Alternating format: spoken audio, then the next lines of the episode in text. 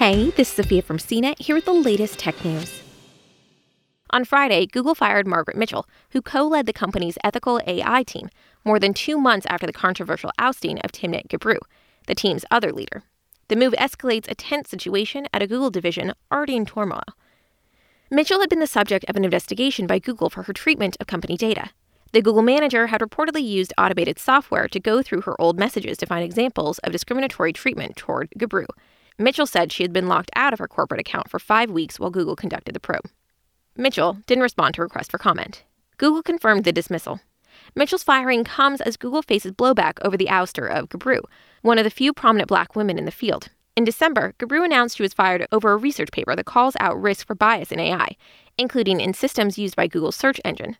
Gebru also emailed a group of Google employees criticizing the company's diversity and equity programs.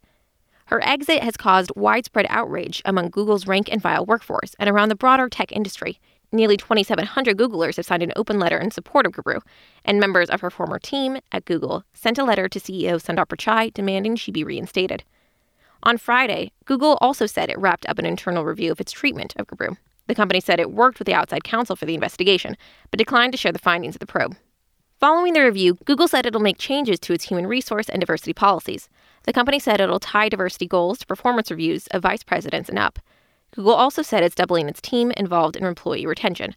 The company will consult HR specialists to deal with employee exits that could be controversial. The policy changes on Friday drew criticism from Gebru and her supporters. Gebru did not respond to a request for additional comment. The changes were announced a day after Google said it's restructuring its teams that focus on the responsible development of AI. The new team will be led by Marian Croak, a vice president of engineering at the tech giant. For more of the latest tech news, visit cnet.com.